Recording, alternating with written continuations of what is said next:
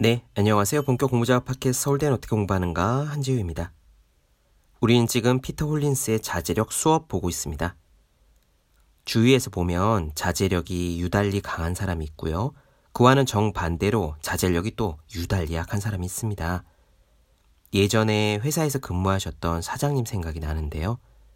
그분은 마르고 꼿꼿한 조선시대 선비 같은 스타일이셨어요. 어느 날 담배를 끊겠다고 말씀을 하시더니 젊을 때부터 수십 년간 피워온 담배를 정말 딱 끊으셨습니다. 그 시절에 오너 회장님께서 강력하게 금연 정책을 실시하셨기 때문인데 흡연을 몰래 하는지 안 하는지 일반 직원들은 검사도 하고 막 그랬거든요. 아무튼 사장님은 회사 정책을 따르는 본보기가 되어야겠다는 책임감이셨는지 정말로 담배를 딱 끊으셨고 사람들 사이에서 그거 참 대단하시다라는 이야기가 돌았습니다. 우리는 자제력이 강한 사람이 되고 싶어 합니다. 언제 그런 마음이 들까요? 저는 주로 자제하지 못하고 무너져서 내 모습이 싫을 때 그런 생각이 들곤 합니다. 잔뜩 먹어버린 다음에 아, 나도 좀 자제력이 강한 사람이었으면 하는 거죠. 혹은 자제력이 굉장히 강해서 다이어트에 성공했다던가 뭔가 대단한 업적을 이룬 사람들을 보면 나도 저렇게 되고 싶은데 라는 마음이 들어요. 그런데 자제력은요, 저절로 길러지지 않습니다. 뭔가 뚜렷한 목표가 있어야 그 다음에 자제력 자체가 길러져요. 참아야 할 이유가 애초에 없는데 참을성이 길러지지 않는 것은 당연합니다. 만약 여러분들께서도 자제력을 기르고 싶다는 마음이 저처럼 드신다면요. 막연하게 나는 왜 이렇게 자제력이 없을까 하고 자책하기 이전에요. 먼저 어떤 면에서 자제력을 기르고 싶은지, 왜 기르고 싶은지 그 목표와 이유부터 찾으시기 바랍니다. 특히 오늘 나누어 드릴 부분에서 쓱 하고 짧게 지나가는데요. 이 목표를 생각할 때는 신이 나야 합니다. 목표는 반드시 감정적이어야 해요. 조금 이상하게 들리시는지요?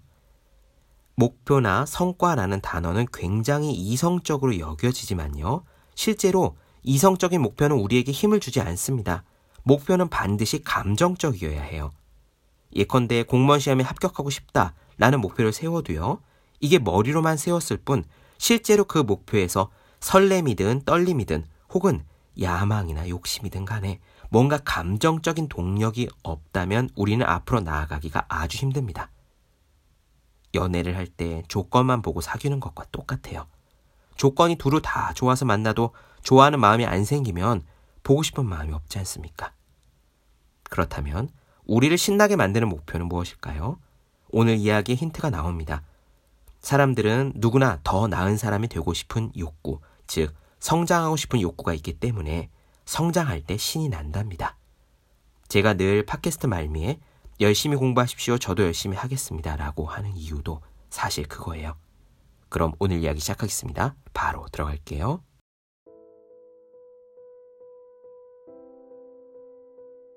자제력을 기르려면 반드시 자신이 원하는 결과가 무언지 정확히 파악해야 한다. 그 결과는 직접 정해야 하고 제대로 설명하며 느낄 수 있어야 한다. 그렇지 못하다면 왜 반드시 지켜야 하는지도 모르고 모호한 상태로 스스로를 불편하게 만드는 어리석은 행동에 지나지 않는다.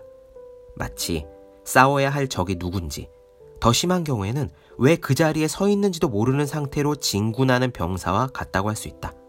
마음속으로 무엇을 하고 싶은지 정확히 결정하지도 못했으면서 계속 노력할 수는 없다. 그저 자제력에만 의존한 채 억지로 침대 밖으로 몸을 끄집어 내려는 건 무모한 행동이다. 동기가 무한정 부여된다면야 게으름, 나태함, 산만함이나 유혹 따위는 문제가 되지 않을 거다. 하지만 현실에서는 아무리 열정이 넘치는 사람이라고 해도 항상 동기가 충만한 상태를 유지하기는 무척 어렵다. 동기가 충분히 부여되었다고 느끼려면 무언가에 대해 신이 나야 한다. 하지만 안타깝게도 운이 좋은 일부를 제외하면 대다수의 평범한 사람의 일상은 즐거운 일로 가득하지 않다. 직업이나 경력도 마찬가지다. 그럴 때는 아직 알아차리지 못한 강력한 자극 요인을 되짚어 보면 도움이 된다.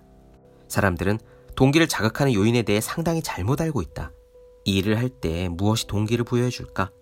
심리학자인 테레사 에머빌과 스티븐 크레이머가 이 부분을 우리가 얼마나 오해하고 있는지 설명한다. 전반적으로 근무 환경에 문제가 있고 직원들의 생각을 잘 살피지 않는 한 기업의 사례를 소개했다. 에머빌과 크레이머가 이 기업의 관리자 600명에게 인터뷰를 진행한 결과 놀랍게도 95%의 관리자들이 부하 직원들의 동기를 돈을 벌고 보너스를 받고 승진을 하는 것으로 생각하고 있었다. 알고 보니 그들이 완전히 잘못 생각했다는 게 드러났다. 12,000명 이상의 직원이 쓴 근무 일지를 세밀하게 분석한 결과 작업장의 생산성을 높이는 가장 큰 요인은 돈이나 직책이 아니었다. 직원들은 의미 있는 목표를 향해 꾸준히 발전해 나간다는 기분을 느낄 때 가장 크게 자극을 받았다. 자신이 점차 나아지고 더 잘하고 성장하고 있다는 느낌 말이다. 곧 보너스가 나온다고 월급이 오른다고 승진할 거라고 약속했을 때 더 열심히 일하지는 않았다. 자신의 성장이나 대단히 중요한 목표가 업무와 연관되어 있을 때 진짜로 열심히 했다. 다른 유명한 연구를 하나 더 소개하겠다. 에드워드 데이시 박사는 직장 생활을 돕는 가장 큰 동기를 색다른 접근법으로 찾아보았다. 데시 박사는 어려운 퍼즐을 주고 실험 참가자가 포기를 선언하기까지 얼마나 시간이 걸리는지 측정했다. 그리고는 참가자를 두 그룹으로 나눠서 그 중에 A그룹에게는 퍼즐을 다 맞췄을 때 현금으로 보상을 주겠다고 약속했다. B그룹에게는 아무런 보상도 주지 않았다. 첫날의 결과는 예상한 대로 나왔다. A그룹은 퍼즐을 맞추기 위해 B그룹보다 훨씬 노력했다. 다음날 박사는 A그룹 참가자들에게 상금이 좀 모자라서 오늘은 돈을 줄 수 없다고 밝혔다. 그러자 A그룹 참가자들은 퍼즐 맞추기에 더 이상 열정을 보이지 않았고 빠르게 포기했다. 반면 B그룹은 처음부터 어떤 금전적인 보상도 받지 못했지만 하루가 다르게 노력을 들이는 시간이 전날보다 더 길어졌다. 이 연구는 단기간에 동기를 부여하는 데는 돈이 강력한 힘을 발휘한다는 점을 보여주었다. 그렇지만 어느 수준에 다다르면 더는 돈이 중요하지 않다. 반대로 목표를 달성하기 위해 노력하는 것이 장기적인 목표에 더 지속적이고 효과가 큰 것으로 나타났다. 에드워드 대시는 이 놀라운 결과를 보고 인간의 노동관과 자제력의 발휘에 영향을 미치는 또 다른 요인이 무엇일지 연구했다. 스스로 투자하고 발전하고 있다는 느낌과 더불어 동기에는 자율성, 숙달, 목적이라는 세 가지 요인이 더 있는 것으로 밝혀졌다. 첫 번째, 자율성을 갈망한다는 것은 인생을 스스로 선택하고 이끌어 가고자 하는 바람이 있다는 의미다. 학생 두 명에게 레고를 주면서 다리를 만들어 보라고 지시했다고 하자. 한 명에게는 정확한 지침을 주면서 그대로 똑같이 만들라고 했고, 다른 한 명에게는 알아서 만들어 보라고 했다. 둘 중에서 누가 더 열정이 생겼을까? 아마도 후자일 것이다. 두 번째, 숙달. 두 번째 요인인 숙달은 무언가를 더 잘하고 싶다는 타고난 인간의 본성과 관계가 있다.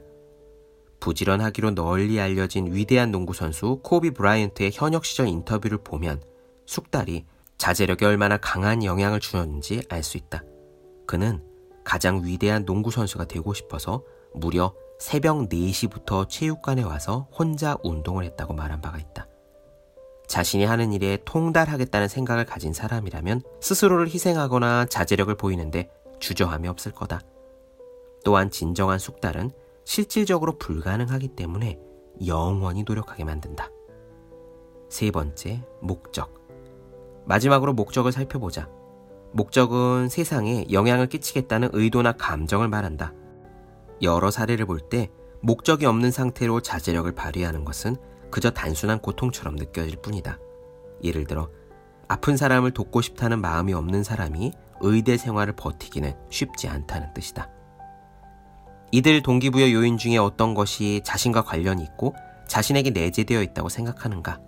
만약 당신이 이루고자 하는 바가 자율성, 숙달, 목적과 관련이 없다면 목표를 향해 가는 여정이 순탄치 않을지도 모른다.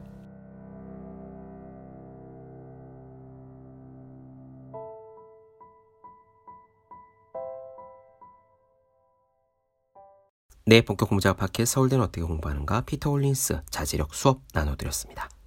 더 많은 이야기가 궁금하신 분들, 질문사항 있으신 분들은 제 유튜브 채널 서울대는 어떻게 공부하는가, 네이버 블로그, 허생의 즐거운 편지, 다음 카카오 브런치 한주 브런치, 인스타그램 해시태그 서울대는 어떻게 공부하는가 검색해 주시면 좋겠습니다. 또 학생, 수험생, 취준생, 직장인 등 공부하시는 모든 분들을 위해 어떻게 공부하는 게 효율적인 설명한 혼자 하는 공부의 정석, 책상에 올려두기만 해도 공부하고 싶어지는 365 홍콩 캘린더 아직 읽지 않으셨다면 꼭 한번 읽어보시면 좋겠습니다. 분명 도움이 되실 거예요. 그럼 오늘 여기까지 하겠습니다. 전 다음 시간에 뵐게요. 여러분 모두 열심히 공부하십시오. 저도 열심히 하겠습니다.